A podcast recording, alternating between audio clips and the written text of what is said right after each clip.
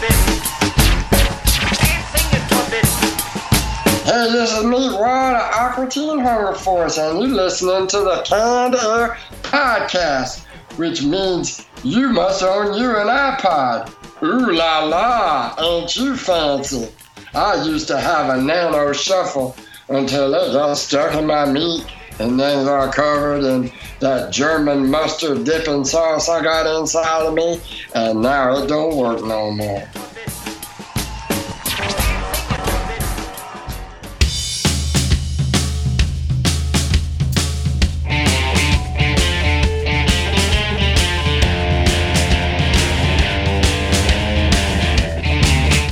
Everyone, and welcome to another episode of Canned Air, your tribute to pop culture. I am Jeremy Colley, And I am Randy Hardenbrook. and joining us today to talk about his comic Moby Dick Back from the Deep, the complete series, which this sounds really damn cool. It really does. I'm excited to look more into it. We welcome comic creator Matt Shore to the show. Matt, thank you so much for being here, man.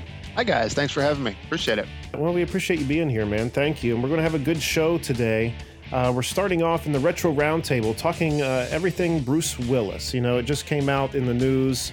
Well, I guess in the time since we've had off uh, in the last few weeks that he is leaving the uh, acting world. He's retiring. Uh, because uh, his family and has come out and said he, I can't ever pronounce this. Says he has aphasia. Don't, don't look at me. I'm gonna I'm fuck not. it up worse. I'm sure I made. I'm sure I said it horribly, uh, but uh, apparently it's a disease that kind of goes after the part of your brain that, you know, memory, uh, speech, and stuff like that, which was horrible to hear. You know, I've always loved Bruce Willis and thought we could uh, pay a little bit of tribute to him this Hell yeah. evening with our retro roundtable. And then after we do that, we're going to turn our attention over to Matt and talk about Moby Dick, Back from the Deep, and everything else Matt has going on. But before we do anything, don't forget to find us on Twitter at CannedAirPod and on Instagram at canned underscore air.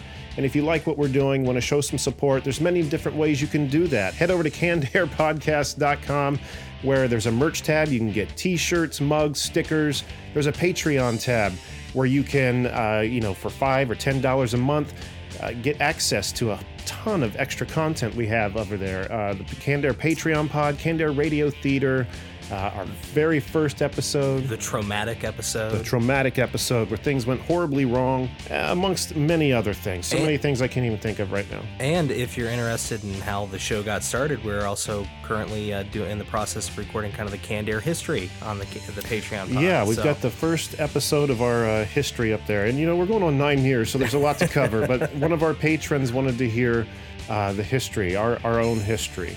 We're not just doing it to fluff ourselves, people. And that's kind of the power you get over there. You know, if, if you're paying for that content, you also get to control what we're talking about. So, you know, exercise that power. And if you don't have the money uh, to support us, you can support us just by going to your uh, podcast player of choice and leaving a review. And that helps quite a bit. Tremendously. Yeah, quite a bit. So, uh, many different ways you can support us if you like what we're doing. And uh, I wanted to remind everyone uh, at the end of April here, April 29th, 30th, and May 1st is the Fan Expo in Cleveland, which is uh, what was formerly Wizard World, which is a con we used to go to all the time. Mm-hmm. Yes, we did. And uh, excited to start revisiting the con. Yeah, it's again. gonna be excited. It's been a few years, you know, between COVID and between Wizard World transitioning into Fan Expo. We've kind of been out of the loop with them. So excited to get back in there.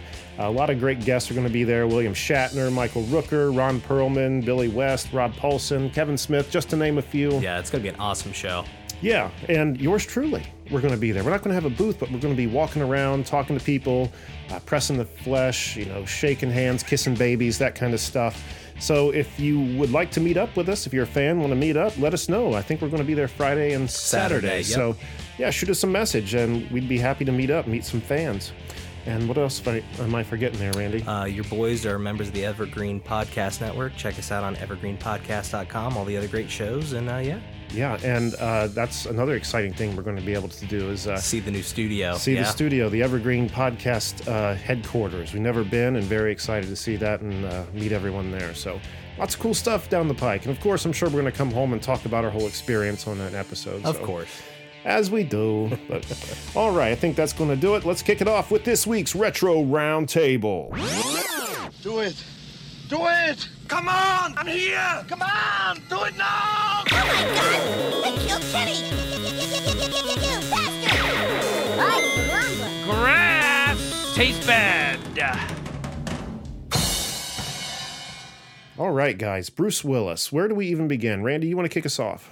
So uh, I'm gonna go not necessarily to the typical ones that I'm sure you guys are gonna pick, but uh, my first one uh, is gonna be Armageddon. So That was one of those that totally slipped my mind uh, until I was looking through the list of Bruce Willis work, and I'm like, oh yeah, there were a lot of those. Oh yeah, mo- movies I was finding. Oh yeah. No, it was just it was a fun disaster movie. Um, a lot of really good actors in it. You know, it, it made Aerosmith relevant again to a whole new generation. And uh, Uh, eh, I wouldn't say it rejuvenized them. I won't- I wouldn't say they were totally irrelevant. What about you, uh, Matt? Would you? I I would agree. Uh, one thing I got to say is it, it also gave us a country cover of uh, an Aerosmith song, which is one of the worst things I've ever heard in my life. So I'm, that's a notch against Armageddon for me. What song are you referring to? I don't remember a country cover. Uh, I don't know who the singer was, but I just remember this country guy crooning out, "I don't want to miss a thing." Oh, it was awful. Oh yeah. now, now you, you guys got to be honest with me because I know I did this, and I'm sure a bunch of our listeners did too. That song, if you ever made a mixtape for a crush or significant other, that song was on there. Tell me I'm wrong. That whole soundtrack was like a mixtape, really. I mean, It was, That yeah. whole Animal Crackers track, like, just irked me. Like, it was like Ben Affleck and Liv Tyler's back and forth while he's like dancing animal crackers on her Right. stomach. And I'm like, come on. With his really awesome Australian accent. Was it? It's been Yeah. so long. I just remember uh, going to see that opening weekend, and uh, it was just clear sold out. And you know, this was before you were buying uh, tickets online ahead of time. You just showed up. If if you know you didn't get to the box office on time, you were SOL. Right, right. and SOL, I was. We ended up seeing something else. I can't remember what it was. I'd have to go look what was out that weekend. I'll tell you what the most uh, unrealistic thing about that movie was, though. All of it. I had a joke, but thanks. No, no, Steve Buscemi getting a, uh, a a stripper girlfriend at the end of it. Ah, well, you know, he had just saved the world. He so, had, he had. you know, And it is Steve Buscemi. Come on now. This is true. This is true. Not in that world though. It was just it was just random oil oil driller number three who happened to be on an asteroid or something. He wouldn't have got that girl before that mission. Mm-mm, no, no. No, that's true. You're right there. But uh, it's funny how that movie um, just did not age well. Was- a lot of those movies from that time period didn't. And at the time, it was like, wow, bravo, you know, like this is a cinematic masterpiece. Right. And I'm not saying it's not a fun movie still to watch, but just seeing how far cinema has come, you know. Bruce Willis. Bruce Willis in space. All right, Matt, uh, let's cut over to you. Uh, you know, speaking of ones that most people don't, I'm sure nobody has heard of this film, but it's special for, to me. It's a film called In Country. I don't. Either one of you familiar with this? No. It is. It. It completely bombed. It was supposed to be like his uh, Oscar bait. Didn't happen, but he shot it in my hometown that I grew up in, little town of about ten thousand people, and so it was the biggest thing for this little bitty town that Bruce Willis was coming in to shoot this movie Wow. and uh, I was I was very young. I was like six, seven years old, so I only have a few vague memories. But I distinctly, and I never saw him in person. Get that out of the way. But the, it wasn't for lack of trying because there was one scene where. Uh, he's supposed to be this Vietnam veteran, and he's Okay. having this like flashback in the midst of a storm, and it's just messing him up with his head.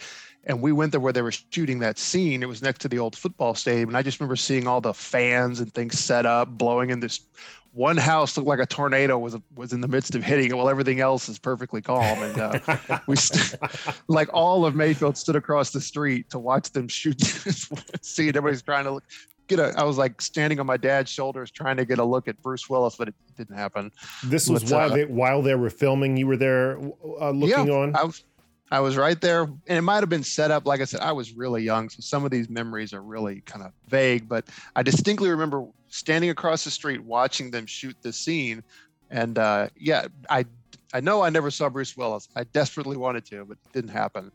But uh, there was that, and they built like this restaurant somewhere else in town just for that scene. Uh, excuse me, just for that movie. It was like a, a barbecue place with a giant chicken on top. so, but anyway, uh, Kenny Rogers Roaster. I, I forget the name. I think they was just called Emma's or something. but- I'm sure. Yeah, I just had to a throw that little Seinfeld joke in there. Well, speaking of Seinfeld, that that leads to the second part here. Is like uh, Bruce Willis recommended a local barbecue place called Hills, and uh, a few years later, Se- Jerry Seinfeld came to our town and went to eat barbecue at Hills Barbecue, and that, Wow. everybody talked about that. That was a big thing. So yeah, I thought about that when you mentioned Bruce Willis movies. I thought, well, well, here's one I'm sure nobody thought about, and it's kind of a personal story for me. Um, Absolutely. wi- I wish I could have seen him, even if it was from hundred feet away. But uh, you know, he was in he was in my town. There he was for a little while, anyway. I, I wish it could have done more because I mean that movie vanished. You cannot find copies of it anywhere. what was it That- called one more time? It was called In Country. In- and the only place you're ever going to find bootlegs are in my hometown of Mayfield. They're the only ones who want it. That's just where they all are. They just sell them there. It's the, the they old rights. VHS copies. Yeah, that's all that's going to happen. Yep. It's like on the sign when you drive into town, filming location of in country. Like what? with Bruce Willis. Wow. Yeah, and I I barely remember it. I saw it again about five or six years ago, and I remember when I was older, it was kind of fun watching all these scenes. I'm like, I know where that is. yeah, used to go there all the time. I know what that is, and so yeah, Wow. it was. So that that's a cool little Bruce Willis story that I have. What year was that? Did you say? I'm going to say 86, 85, 86, somewhere in that wow. area. Okay. Yeah. Wow. so that was early on his, in his career, right? fairly early. Yep. I mean, yeah, he would have been. Um, that was probably right after. It would have been right after Die Hard. and Okay. Die Hard. You guys remember Moonlighting? Mm-mm. I no, I vaguely remember it. Yeah. My parents watched it a lot, and I would wander in the room while they were watching. So did mine. So did mine, and that's how I remember it. It was him and Cybill Shepherd. Okay. It was okay. a sitcom, not a sit. It was just a. I Like- mean, it wasn't like a live studio audience show, but it was a show on uh, ABC. Okay. Yeah, like uh, dramedy kind of a show. Gotcha. Like they hate to love and love to hate each other kind of a show, if I remember correctly. But um, Yep. Wow, I'm gonna have to go on YouTube and see if I can find clips of that movie because yeah, I, I never even heard of it. Yeah, I think there are clips out there, but I've never been able to find the whole film anymore. Hmm. So, so if you do, let me know. I know a lot of people in Mayfield that would want to get their hands on that. Somebody was working hard to scrub that off his resume. It would seem. wow. All right. It was. Uh, this isn't even one of his movies, but you know, speaking of those years, it was 1987 that I don't know if you guys know this, but Bruce Willis put out an album. He put out multiple albums. Yes. Were you guys aware? Mm-hmm. I knew that he had. That's the extent of my knowledge. Right. Well, well, the first one was called "The Return of Bruno," which was kind of his uh, nickname. Okay. which uh, I think surfaced a few more times throughout his career. But um, and there was a song on there called uh, what is it? Respect Yourself.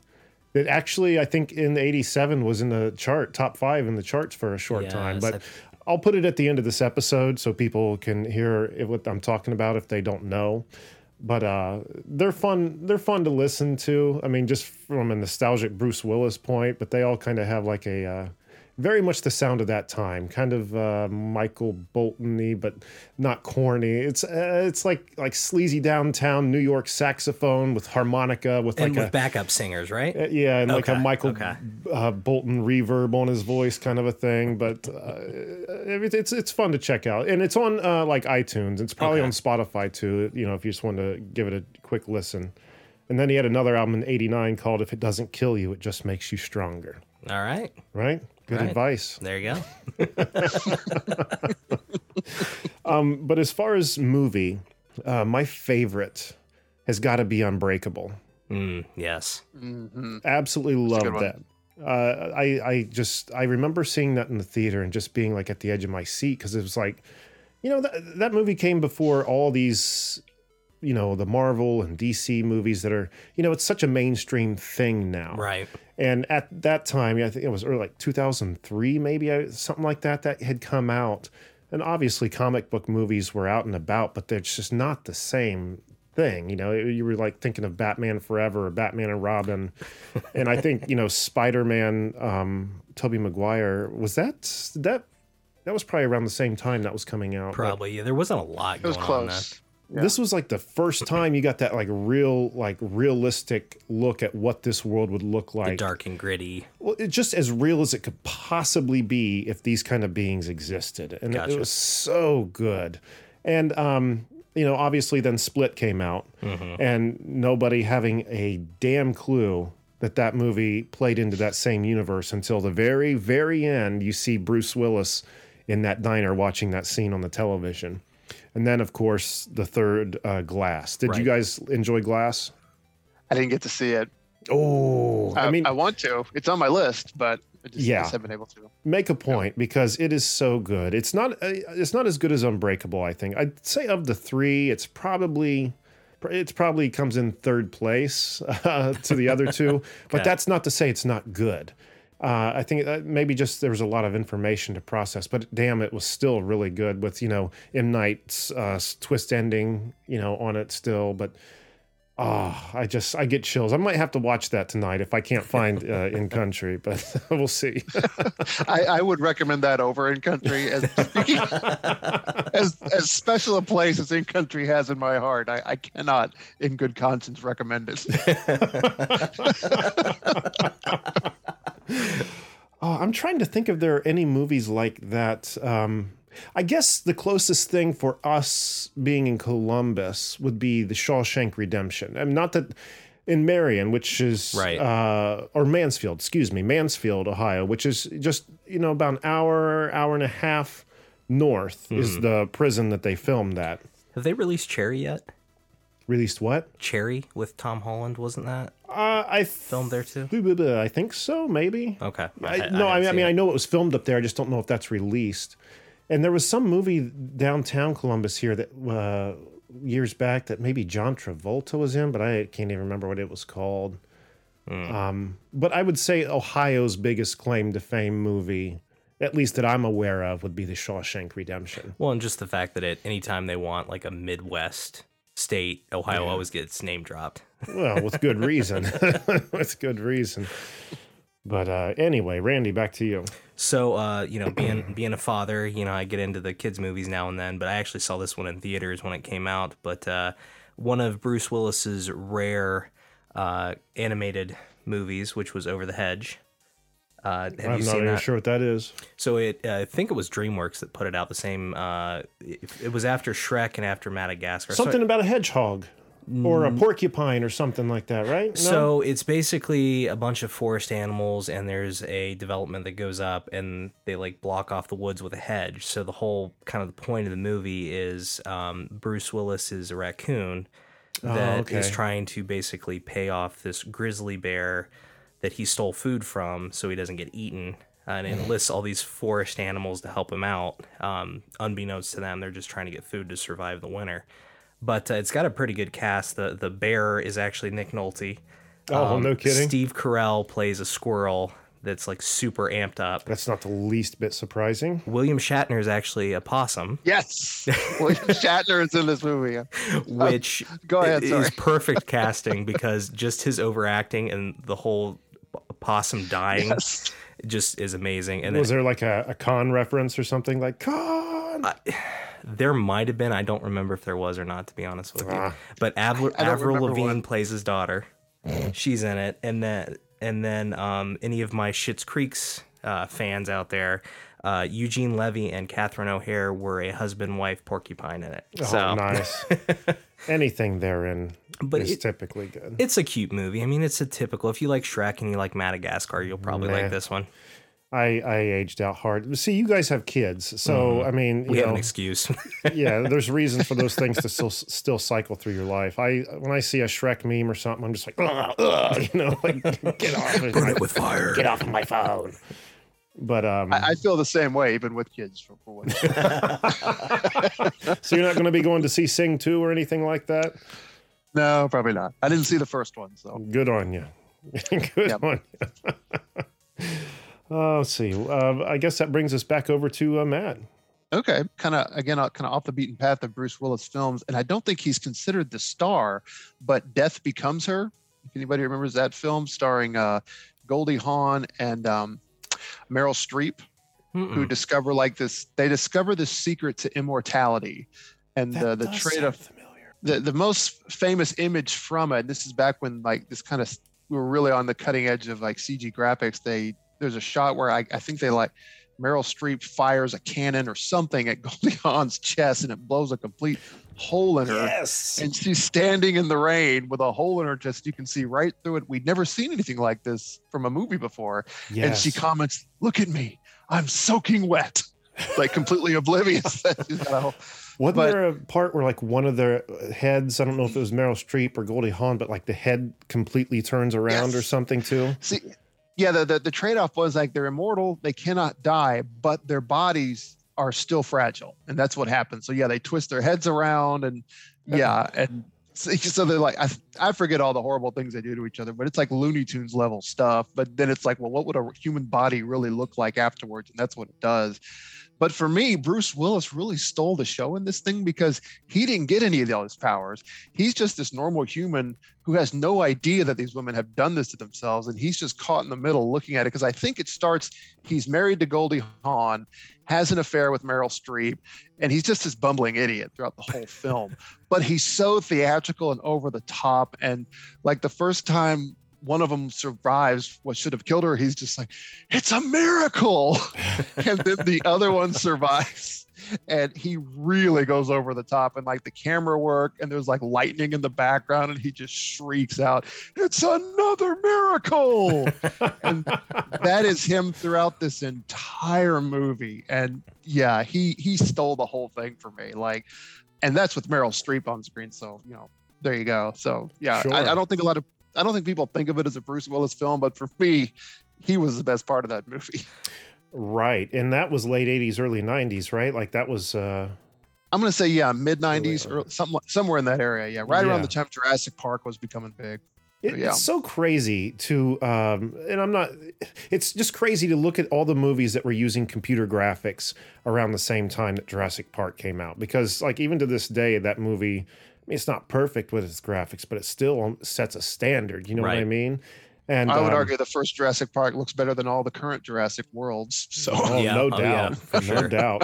Though I still want to see the new one. Um, Well- mainly Well, because the uh, the old people, the old guys are back. Right, you know? right.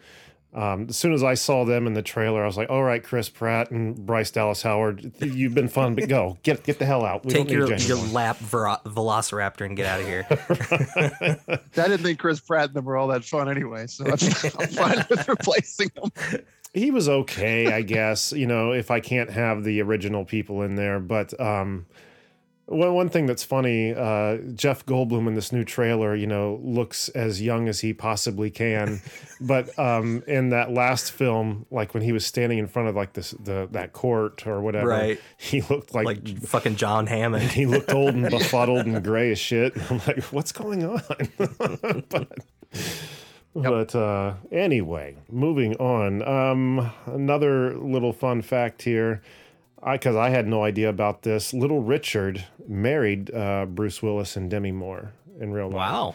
Yeah. And uh, he also married Tom Petty and his wife Dana, and married uh, Cyndi Lauper to, I don't know if it's still a current husband or a past marriage or what, but yeah, isn't that nuts? That is crazy. I did not know that. And Bruce Willis, like before he was an actor, used to be a uh, bartender in New York City. And supposedly, you know, had been deemed the best bartender in New York because he was like super entertaining. I think uh, I had read somewhere that John Goodman said that he remembers him being a bartender before either of them had made it. Isn't that crazy? That that is insane. Yeah, kind of nuts. But um, also going, you had said something about a cartoon series or the the movie. He had his own cartoon series in '96 called Bruno the Kid. Really, I did not know that. I had- never heard of this. I when I saw it, I was like, really? Because I, I didn't remember any of it. But I looked at a trailer. They had a little YouTube trailer link there. And like little sparks of memory were kind of coming up. I don't think I ever watched the show, but I think maybe had seen commercials of it or something. Uh, but yeah, he he um, not only voiced the kid, which from the premise from what I was taking from it was a kid who had convinced the he was a spy who was a kid but had convinced the adults around him that he was also an adult or something so he could be part of this this spy agency Uh, but the 80s and 90s. oh yeah but you know speaking of graphics it was like it was like he had like a, a boss he was he would take direction from Okay. and it was uh, CG Bruce Willis, uh, 96, like Oh no. computer animated for a kids' TV show, Bruce Willis. And it was, uh, man, kind of rough. Check that out. Yeah, yeah, I'm gonna have to see if I can find any clips of any episodes. I mean, I'm sure it's not good. I mean, it didn't stand. You know, those were kind of the golden era of you know 80s and 90s of cartoons. So if it didn't stand the test of time, there might have been a reason for that. Right, But, right. um, all the same, it was something I had no idea about when it came to Bruce Willis.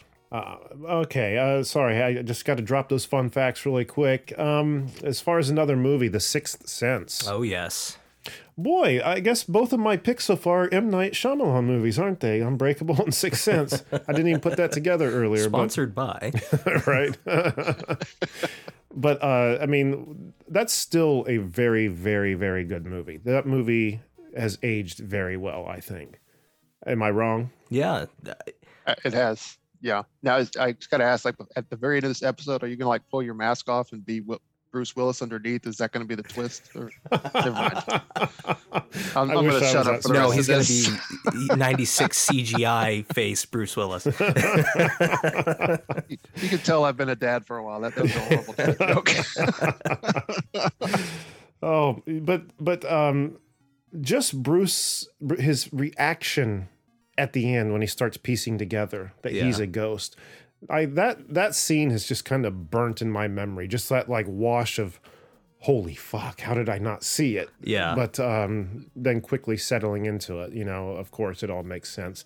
I'm gonna, I'm gonna see these. The show always gives, me- gives me homework. I'm gonna have to go watch that again now after Glass and uh, In Country, correct? Uh, yeah, if you can find it. if you Oh, can I'm on a find mission. It, you have two hours, and you have two hours of your life you just do not need. Go ahead. I tell you, I've given two hours of my life to much less in the past. So Okay, there you go. I'll, I'll test the water. All right, where are we at? Uh, Randy.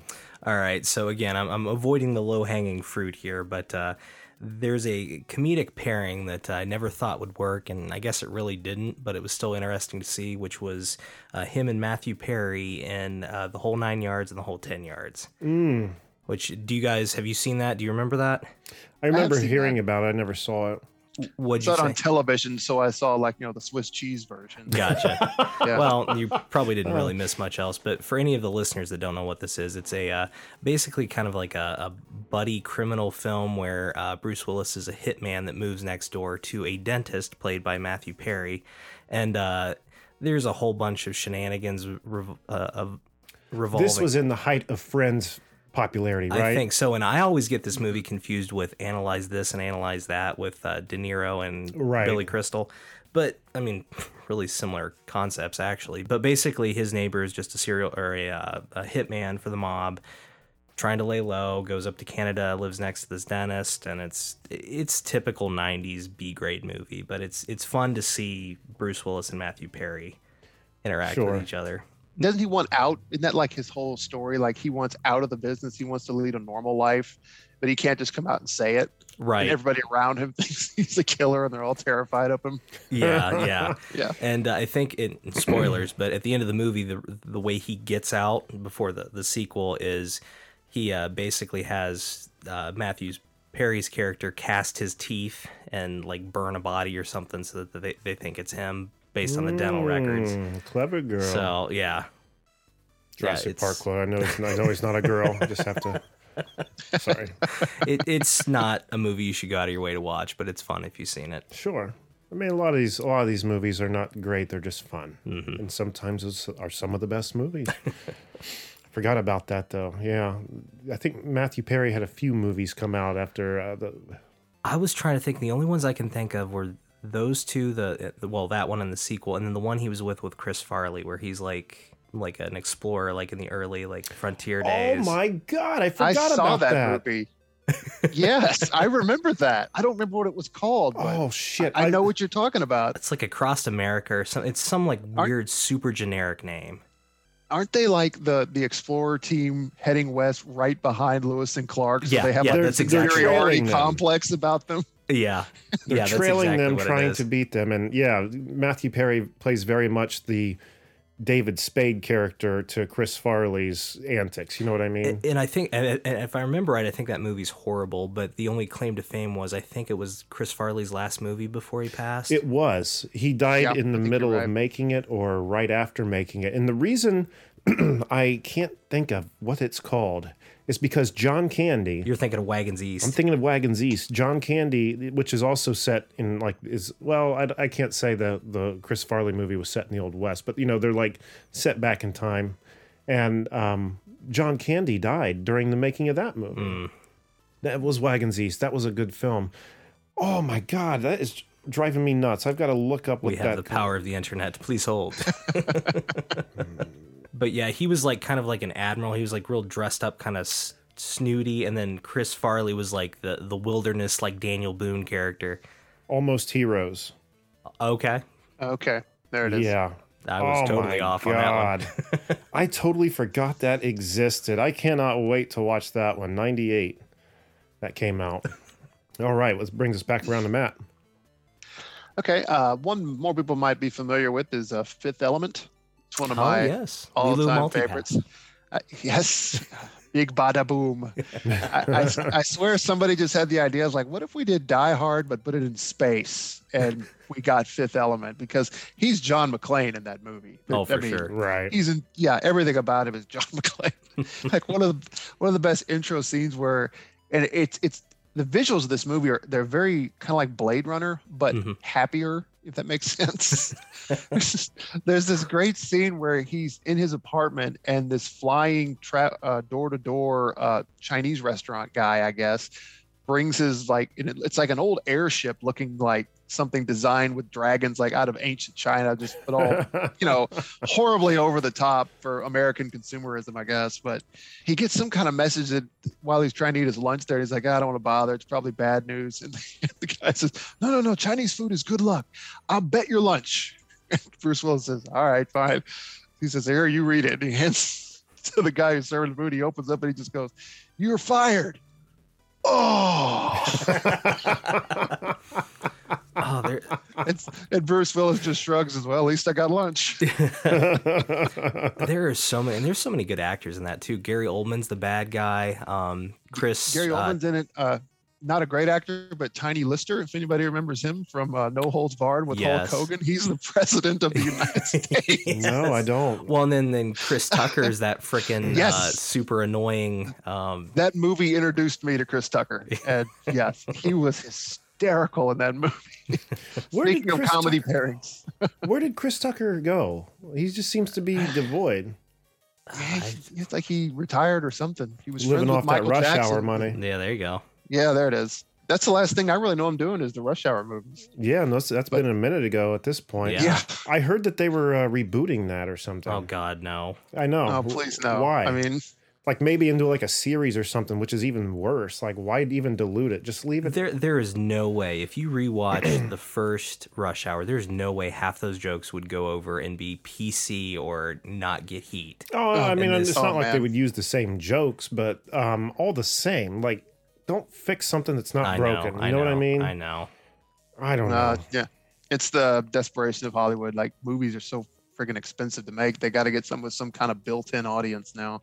Right. Can't afford to take chances like they used to. Right. I think That's that's I think that's why the 80s and 90s stuff is so appealing now because they, they were kind of ballsy back then because they could afford to be. Like, Right. You can't afford to be ballsy anymore. So, No. Because you might get almost heroes. yeah. Well, I mean, I, I sympathize. It's a business. You got to make money. You can't just go broke trying a bunch of new stuff. But it's, it's just kind of a shame. I thought the whole thing about digital technology was like movies are supposed to get cheaper, but no, they got even more expensive. So, Right. so, so now we're getting, you know, what what are we on now? The the fourth or fifth iteration of Star Wars. Oh Lord, yeah. I mean, I, I'm always happy with more Star Wars as long as it's done well. But like, I don't know, the Disney Star Wars movies really oh were shitty. I thought Force Awakens was decent, but the other two were crap. It's the series that are kind of the saving Yeah, grace for me. For sure. Yeah, I hated Force Awakens. Like I walked out of that and I was like, I've seen this movie. This is part Yeah. four. Yeah, I, it I watched this movie was. 30 years ago. Why am I watching it now? yeah, At I'm. least uh, the Last Jedi tried something new. They failed, but Yeah. I mean, at least you gave it a shot. I Right. guess. Speaking of ballsy, at least you're willing to try something.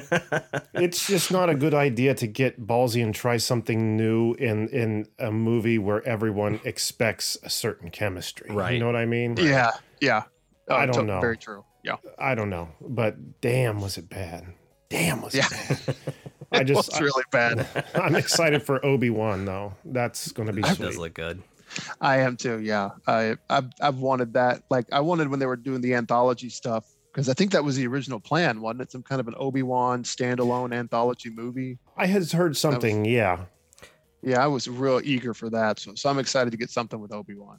Were, were they talking about like an Emperor Palpatine, or was that you guys back when you were talking to the nerd back? Like, Oh yeah, uh, last time uh, James Rolfe was on the show, we were talking about movies we'd like to see, and uh, I had suggested loving to see uh, Emperor Palpatine's Okay. like, you know, growing up, like how he became okay. what he was, and with Darth Plagueis the Wise, you know, Right, and all right, that right. stuff. oh god, that'd have been awesome, but. Uh yeah yeah uh, man I, I'm going down a Star Wars foxhole I apologize because I can I, I I started that one. I'm sorry. no, no, no. You certainly didn't. I just I saw a spark laying in the lint and I started flaming it like as hard as I could. Die Hard, pull us out. well, you know, we I think we should end at least touching quickly on Die Hard, obviously. Um, one fact that I did find out about that movie, I did not know that the scene where he- uh, John McClane is underneath the table, like shooting up at a bad guy or something. You know what I'm talking about? Oh yeah. the the the bangs from that gun next to his head were so freaking loud that he lost what ear was it? Uh, he lost two thirds of his hearing permanently in his left ear from that scene. What? Isn't that crazy? devotion to your craft. yeah, right? Well, that was only what his like third movie, so you Something Know, like that. And imagine if that movie had fallen the way of In Country. It's like I lost hearing for that. Like it's Right. it's one thing. It's like okay, I made like the most badass action movie of all time, so it still sucks. But okay, at least you know, damn good came out of it. But shit, all right, I'm gonna take you because I was thinking about this when I came up. I'm gonna take you guys down a quick foxhole if, if we got time for it. uh, quickly. Quickly. Okay. So in in the world of universe building now that you know we're doing all this stuff with all these different properties now like the glass and the unbreakable the mcu all that stuff what i really want to see is i want to see a movie with lethal weapon and die hard kind of combined. So you got guy and john mcclane and then uh, riggs and murtaugh. Wow, that'd be a movie. I have to ask: Is the Die Hard universe the same as the Family Matters universe? Man, get out of my fucking head already.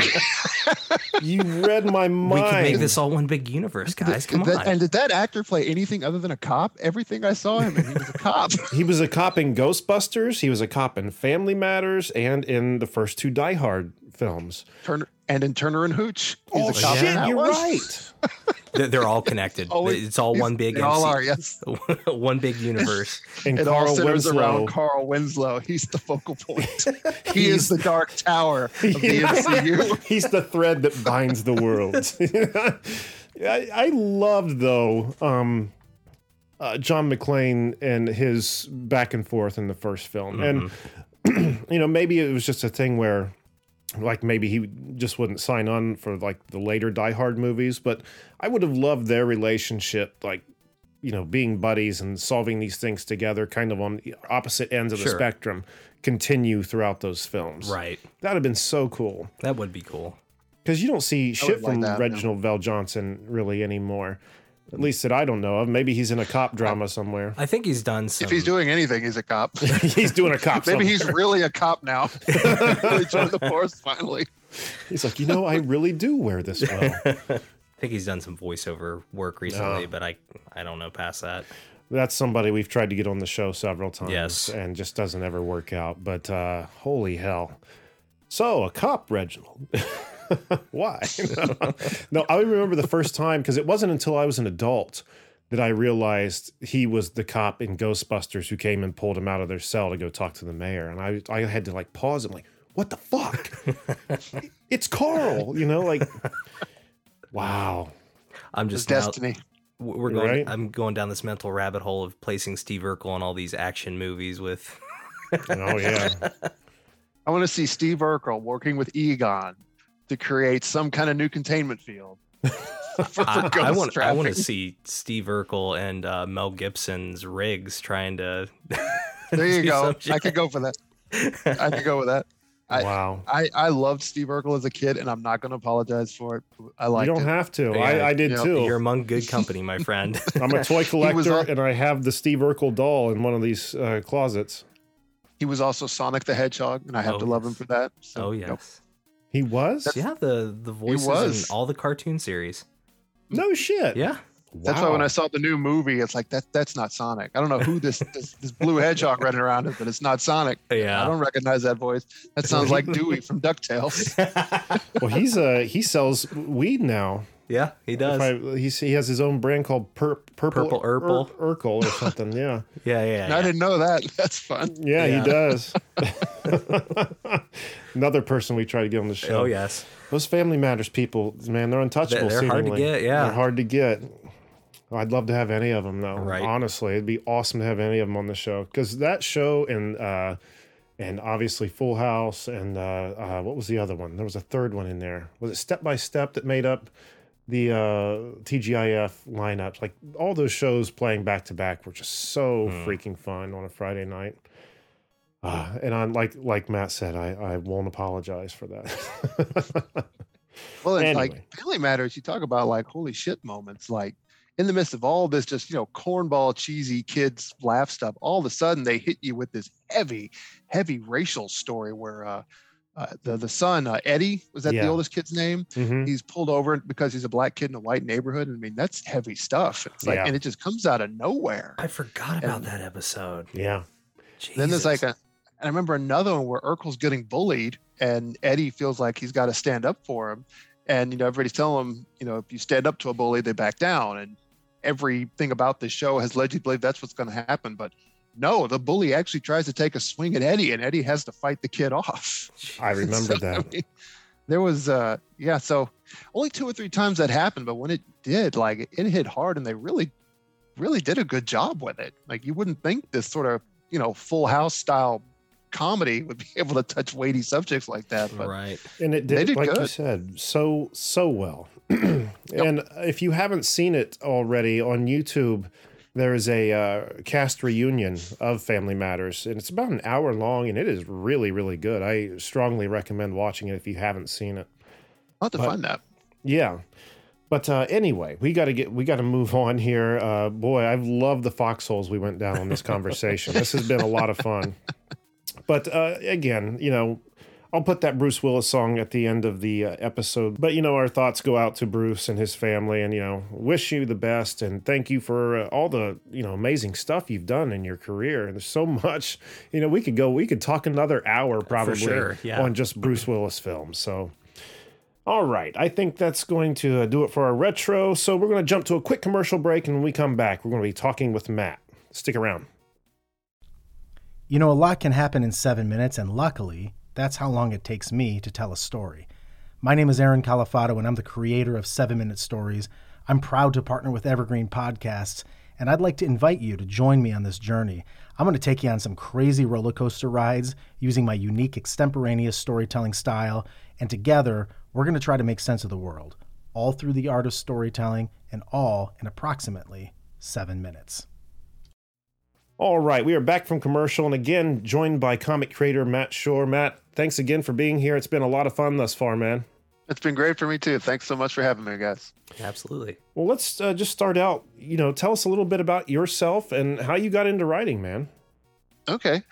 You know, it was sort of, I guess, destiny because as soon as I started learning how to read and write, I started actually trying to do it. So there's, but it, and it was always about monsters. That's that's just who I am, I guess. Nothing wrong with that, Right. yeah, there's uh, like stories from childhood. At first grade, I had a folder. I don't know if kids still carry folders to school anymore, but I did. I had a folder with Freddy Krueger on it, and it like scratched in like "Sweet Dreams from Freddy." oh, no I was that kid.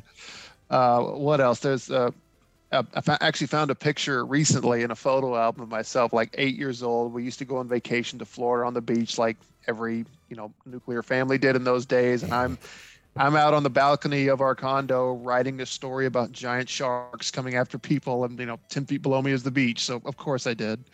And uh, yeah, so that's yeah, the moment I could write, I started doing it, and it was always about monsters and science fiction and all that stuff. So and just progressed from there. And as far as like what I really kept getting into, it, what really put the nail in the coffin was getting into, or I should say, discovering Tales from the Crypt. You guys might have heard, Oh. heard of this show. I don't know. Yeah, just a little bit. A little bit. a little bit. What's this It's, uh, Tales of the Crypt you speak of?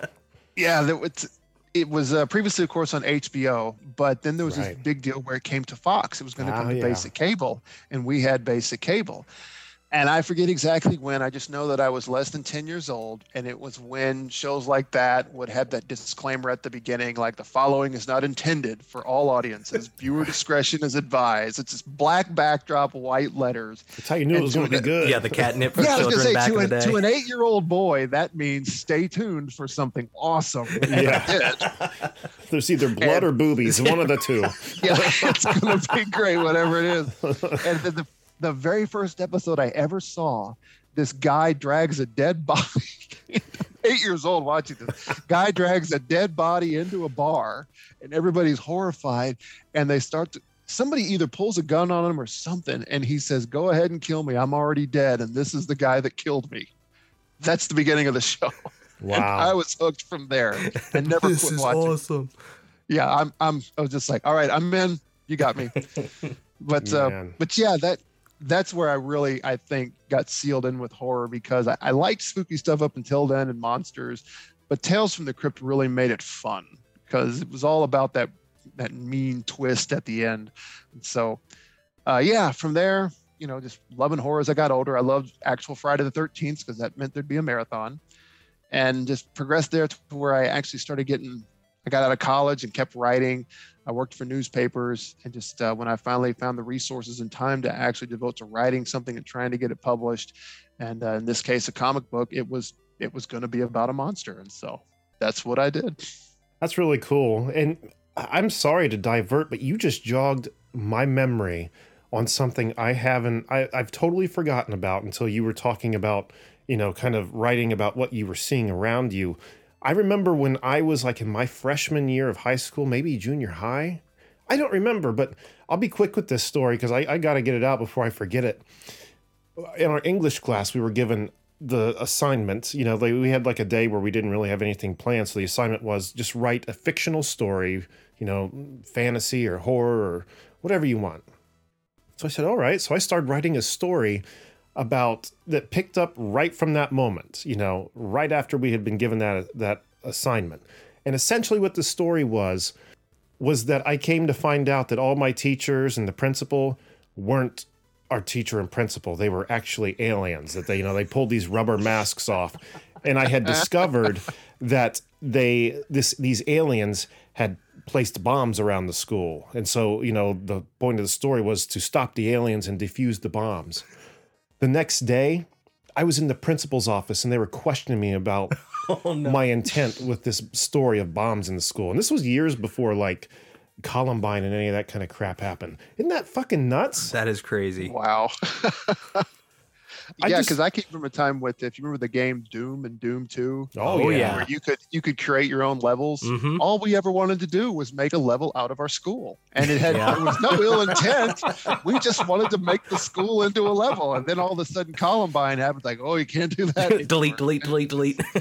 I just, I, I get it, but it's kind of sad, you know. yeah. I mean, I guess so too now in today's climate. But then I was just like, I just sat and stared at him like, do you think I'm stashing aliens because I, I wrote about aliens too? Like, what the fuck, man? I watched Invasions of the Body Snatcher, and then I You played. said to right like a science fiction horror kind of thing. Like, anyway, I'm But, sorry. like, I, I feel compelled to ask them, like, what's in the closet behind you guys? Like, there's not You aliens. don't want to know, right? Matt, and you better stop sniffing around, or you'll find yourself in there with that stuff. Fair enough. Fair enough.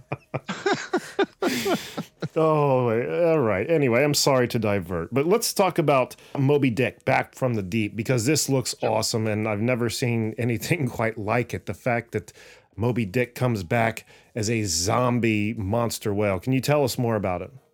Sure, yeah, that, that's the premise. It's Moby Dick uh, is still out there. He's this zombified sea monster causing chaos and devastation wherever he goes. And of course, this is Moby Dick. So Captain Ahab is also in this story, but he is also a zombified creature Nice. along with his entire crew hunting this whale. And uh, I'll, I'll go into like where the idea came from. I saw one of these really stupid YouTube mashup videos where they took footage from the made-for-TV movie they did with Patrick Stewart. If anybody saw that, the, the legendary Patrick Stewart I remember. Yeah. Ahab. He- He got he only, they only did it because of that one scene in uh, First Contact. But anyway, it's him hamming it up as only Patrick Stewart can, and the premise was supposed to be like he travels to the future, gets a nuclear bomb, and drops it on the whale, and that's it. And oh, that just no got this- shit. yeah, and that gave me just this idea of like hunting the whale throughout time. So I took out time travel and just made it really brutal. Like he's actually having to hunt this whale for all time. So that my concept there is like uh, the whale itself, and I never delved too deeply into this, but it's more than just an animal. And Herman Melville kind of hinted at that a little bit. it kind of left it up to the reader to decide. I make it very clear it's definitely more than just an animal, but that's about as far as I go. He's a he's a creature, a monster, and it has to be stopped. And well, Ahab, because he was so obsessed with hunting it in life, now he's cursed to hunt it in death. And the only way he is ever going to know peace is if he can finally kill this thing and rid this scourge from the world. And so that's that's where we're at. And the whole story is told from the perspective of a, a young girl named Catherine Barlow. Uh, her town is the one that is feeling the the current wrath of this whale when it shows up for the first time in so many years. So everything is experienced through the eyes of this this child who is because I thought, you know, who's going to be more frightened by this monster? Ahab, who's not afraid of anything, or a child. And so Right. I, I had to go with the child because that's somebody who's vulnerable and all the fantastical things they're really going to be experiencing it all. So we see it all through her eyes, and it's very much her journey and her story, even though Ahab plays a huge, huge role in it. Mm, man, that sounds so cool. You just really sold that to me. now, Thank you.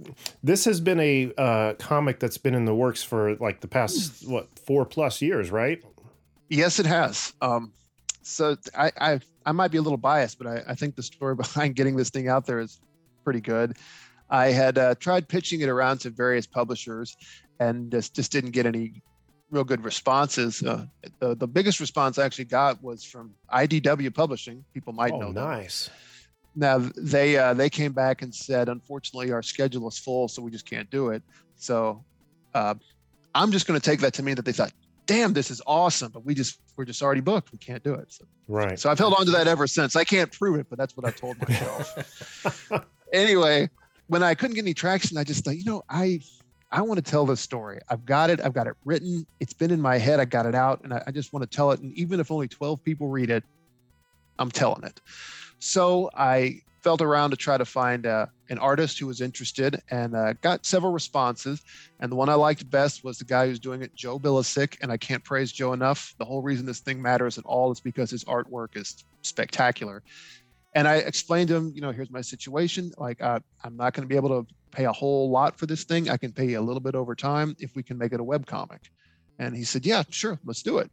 And so week by week, we would publish a page because that was all my funding would allow for.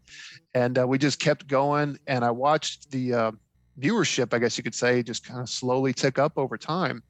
And just fast forward to today, and over 100,000 people have looked at this thing on our, our web comic. And uh, if you want to read it there, you better hurry because I'm about to take it down. oh shit! Really? yeah, well, because now I want you to pay for it. I mean, Well, Well, understandably. being the capitalist that I am, right? no, I just I I already had assumed that it wasn't up anymore. I didn't realize it was still out there.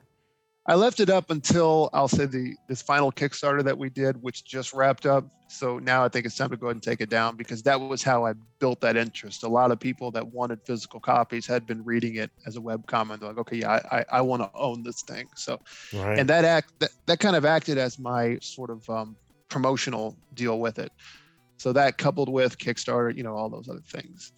But uh, but yeah, anyway, like I said, uh, four years, and uh, we did a Kickstarter. Anytime we finished an entire issue, we would launch a Kickstarter to print that one. And I, the worst thing in the world could happen, I succeeded. So I had to just keep going then. And each Kickstarter got progressively more successful to the point where this last one we did, and I, I, really wanted this to happen. This was our biggest and best one that we ever did. So we got to end it on a high note. And now I can go back to, you know, IDW and whoever say, Hey, look, I did this on my own. It just kept getting bigger. You sure yeah. you can't find a spot in that schedule now. So we'll see yeah, what that, happens. You really there. blew it out of the water with that last Kickstarter. You almost got uh, quadruple what you were asking, right? Yeah, it was. Yeah. Congratulations yeah, thanks so much. And uh, I will say that if anybody still wants one, you can still go to my website, mattschorr.net. That's M A T T S C H O R R.net. Cheap plug. go there and visit the visit my web store, and you can get past issues. And uh, it's not up yet, but uh, once I have everything squared away, I'll put the fifth issue up there for sale as well. Very good, man. You really you really obliterated all my other questions I had about it too. Really. Um, but oh, damn, oh, sorry. no, don't apologize. You just really have me intrigued. So uh, uh, you said that this will be available for uh, people to get on your website. Is it going to be available like in stores as well, anywhere as of yet, or is is that like why you need to like get IDW or another publisher on board? Yeah. Or?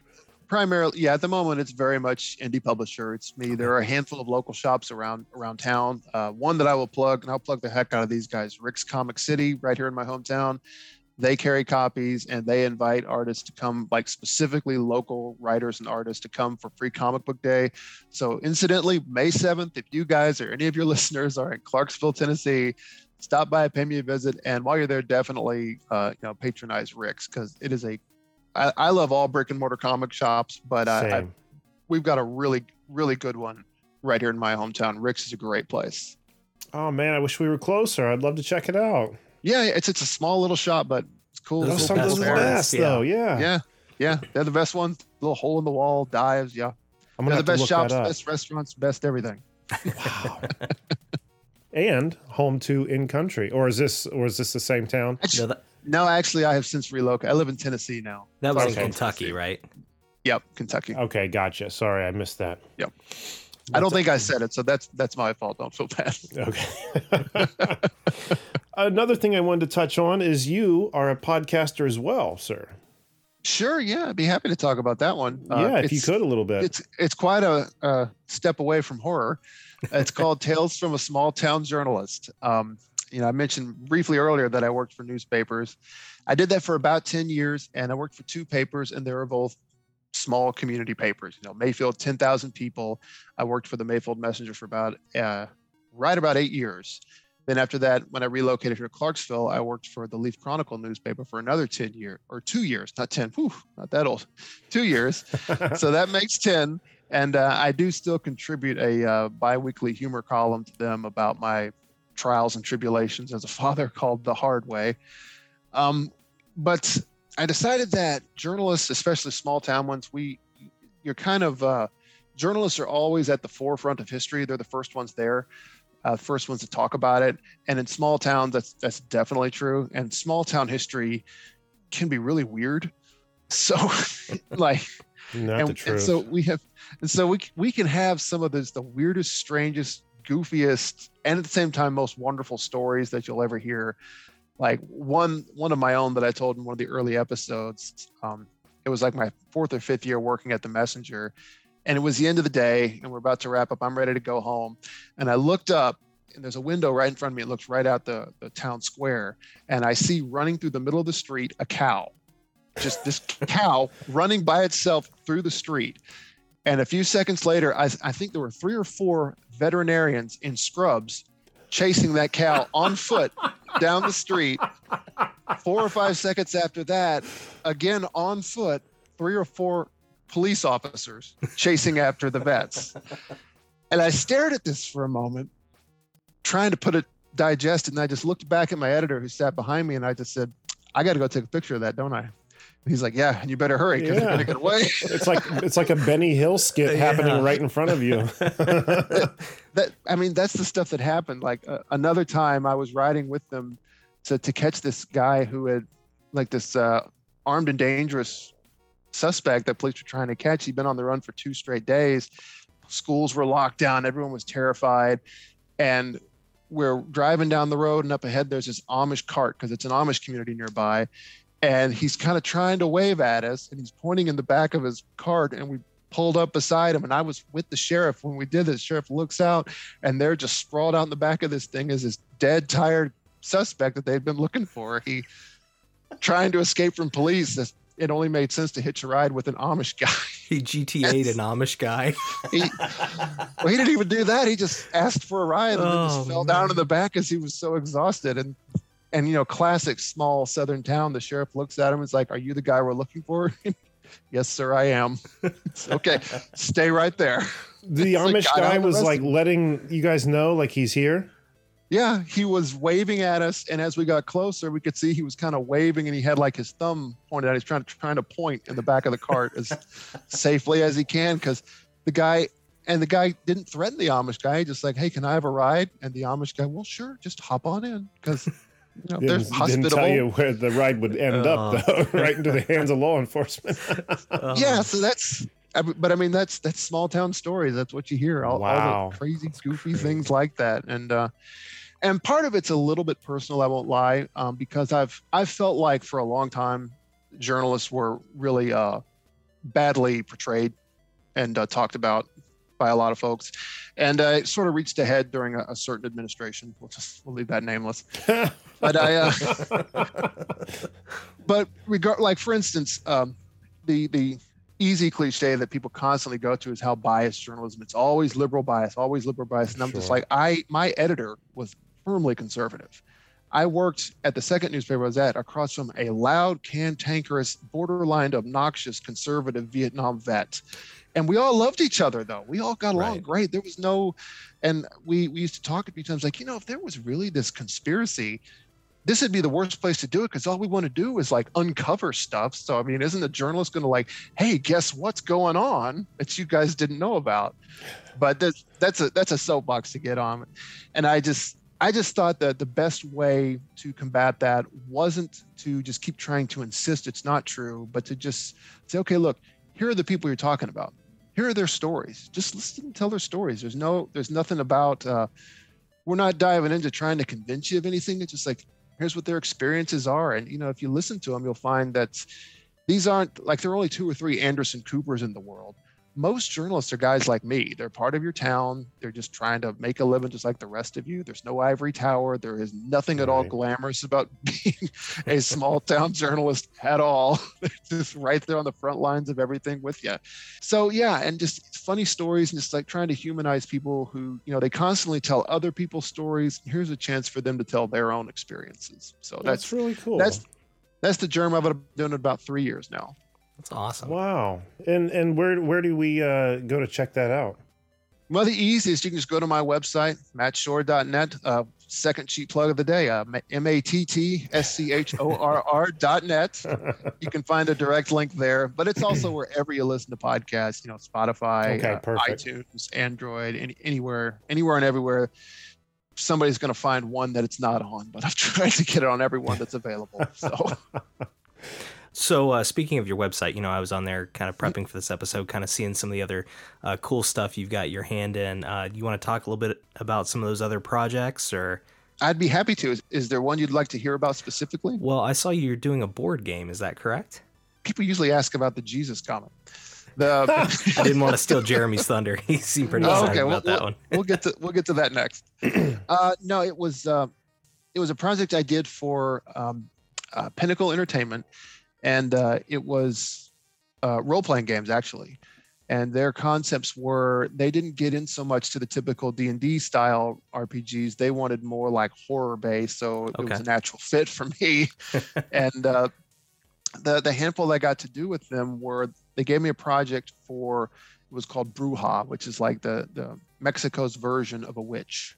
So got to study some of that folklore and come up with concepts for like little adventures, and they're all based on just uh, 80s slasher horror film scenarios where you got to Awesome. survive what like there's like a college party happened because it, it all took place as part of their East Texas University I don't know what, what you call this it's like scenario Okay. and uh, so they have all these characters that you can use. So it was always like, okay, there's a kegger out in the swamp, and a witch comes up and kills everybody, or everybody's partying in the dorm, and all the lights go out because a witch took over. Just stuff like that.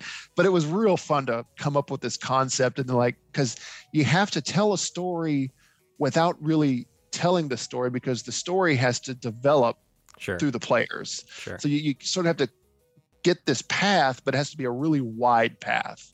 So yeah, that that's what that was. And then there was a the, the biggest one that I got to do where I really got to dive into telling a story was uh, this concept that I made with World War II. And I think I just called it Isle of Death or Isle Mhm. of Terror. But the concept was that you're part of this platoon that gets stranded on this island, and like your your B-17 bomber is shot down, and you come to find out that it is this Nazi camp where they're doing all these awful genetic experiments. They're making zombie soldiers. There's a lot of Wolfenstein 3D influences. Oh, there in we this go. thing. I, I was thinking heavy metal, but yeah. It's like it's like Wolfenstein. Yes, heavy metal too. That's where I got the idea of the bomber going down. Okay, Yes, okay. I'm glad you mentioned that. So yeah, it's like that heavy metal sequence meets Wolfenstein 3D meets um, Isle of Dr. Moreau because then we also have these genetic freaks he created as well. And yeah, it was just this big schlock fest of B movie monsters, and I, I had a field day with that one. That was that was a lot of fun. But yeah, so uh, I guess not necessarily a board game, but definitely you know RPG style Dungeon Master, but Sure. in World War II. So that was fun. Awesome, awesome. Well, and since you know we are uh, about a week away from Easter, it'll be a lot closer when this uh, releases. let's talk about your Jesus comic because the the title has me really intrigued. Yeah. Yeah, that, I, I always say I'm known online as the guy who did Moby Dick, but at all the conventions, since I live in the Bible Belt, I'm known as the guy with the Jesus comic. and I'm going to put this out there that that was drawn and published long before Jason Momoa became famous, so it is not meant to look like him. But yeah, My Yeah, wife might buy your comic now. Jesus go for it, go for it, go for it. That's at mattschorr.net. but no, seriously, I I saw Aquaman, and then I looked at my comic and I was like, "Damn it!" That. That's a lawsuit against Jason Momoa right there. He looks like my I Jesus. know, right? Uh, yeah, maybe I can make that stick. That'll work. Cease and desist.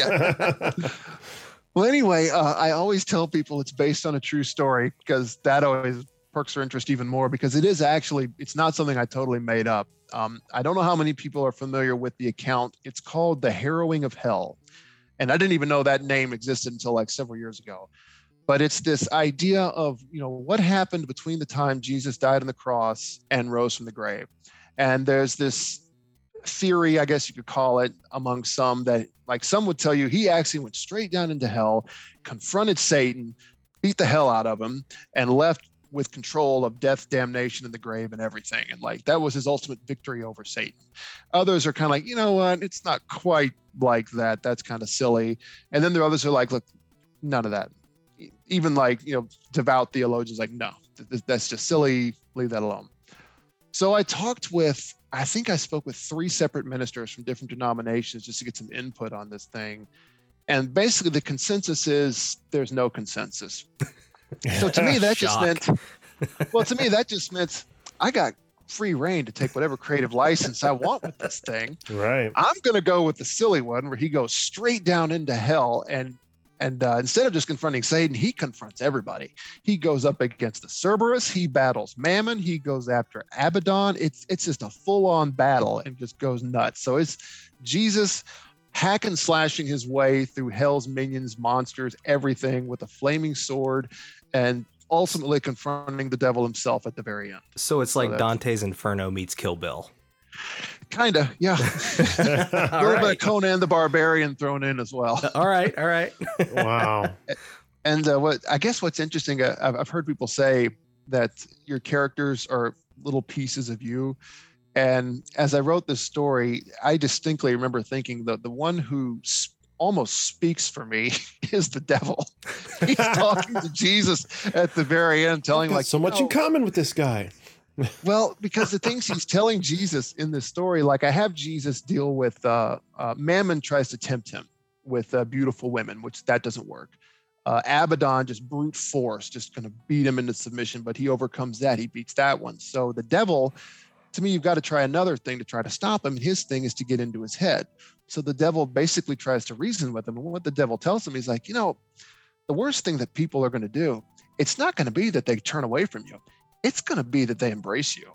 And then they're going to use you to justify all the horrible shit that they're going to be doing to one another, and they're going to do all of it in your name.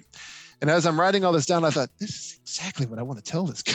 So, Wow. I like that. Anywho, yeah, I, it, uh, I didn't want it to just be because I didn't write it uh, with the intent of being any kind of ministry tool. If somebody uses it for that, that's fine. You know, if that's you take some kind of meaning from it, I have no problem with that. But I, I'm not out to convert anybody with it. I just thought here's a cool story, but I wanted to give it some kind of make it mean a little bit. It's not Sure. just Jesus beating people up for no reason.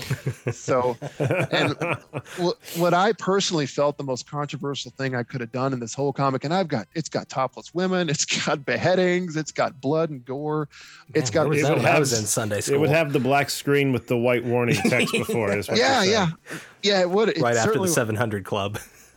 but honestly, for me, the, the most controversial thing I did in this is there is one panel after the devil tells him all of this, where Jesus actually wonders, "Am I? Is this? Should I do this at all? Should I drop this whole thing?" Like to me, that's and of course he decides no, he's going to stop the devil and take care of humanity. But I just thought that one panel to me, that's the most controversial thing I can do with it.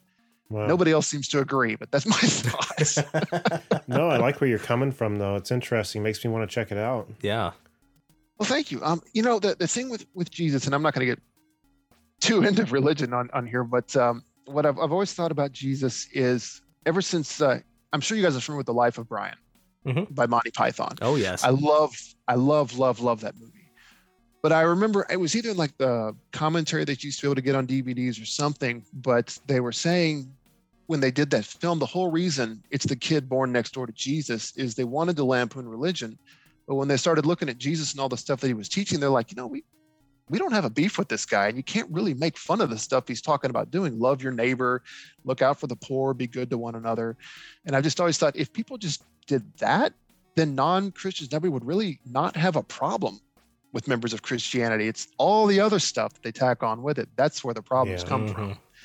And so, and that's kind of where I was coming from with saying Satan is speaking for me because that's what Satan's telling them. It's like your message is great, but you know they're going to add to it and they're going to really screw it up. Sure. So- Mhm. Very intrigued, man. That's very cool. And and this is another title that's at mattschorr.net. That's it. Yeah, I can spell it out again if you want to. Uh, Well, I'll tell you what. Go ahead and spell that out and give us your uh, Twitter and Instagram stuff. Let it let it let them know where they can find all this stuff, man. Sure, yeah. The, the easiest place, because all this stuff is connected, is my website, mattschorr.net, M A T T S C H O R R dot net. Last time I'll do that, I promise. and you can also find me on Twitter uh, at the Matt Schorr, and you can find me on Instagram at the Schorr. And if anybody's using TikTok like I am, I'm experimenting on this one. You can find me at the one Matt Schorr. That's the numeral one Matt Schorr.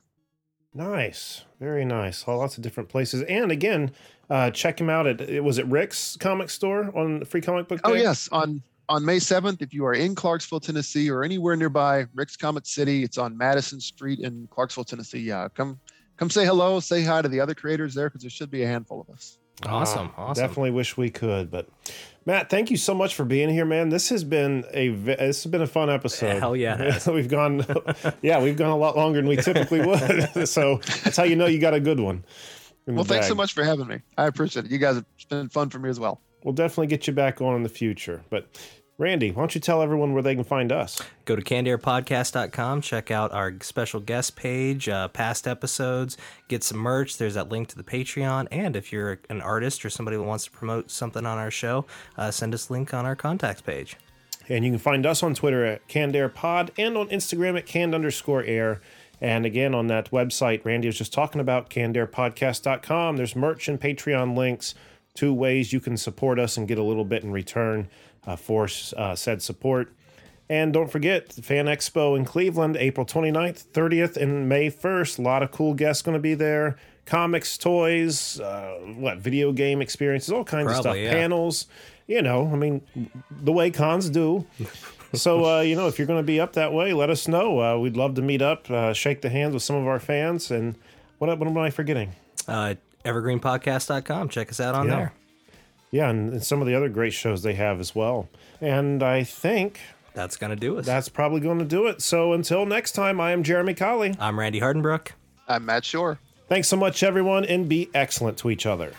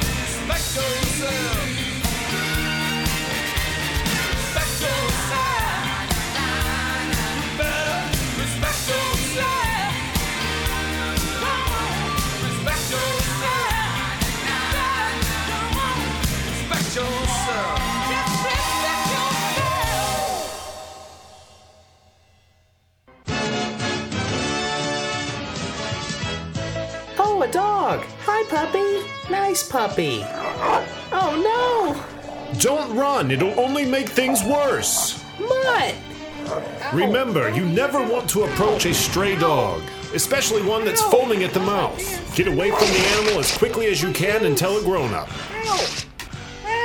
And knowing is half the battle. G.I. Joe!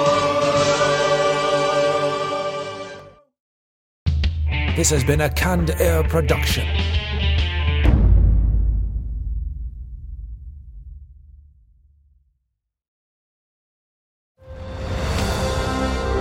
I'm Ken Harbaugh, host of Warriors in Their Own Words, a podcast that presents the unvarnished, unsanitized truth of what we have asked of those who defend this nation. As a country, we need these stories more than ever. Stories from Americans who have borne the battle, including 30 year old remastered interviews with veterans from World War I recounting their time in the trenches of Europe, and with veterans from World War II, Korea, Vietnam, and from our most recent conflicts in Iraq, Afghanistan, and other battlefields Americans may never have heard of. Hear their stories by listening to Warriors in Their Own Words wherever you find podcasts.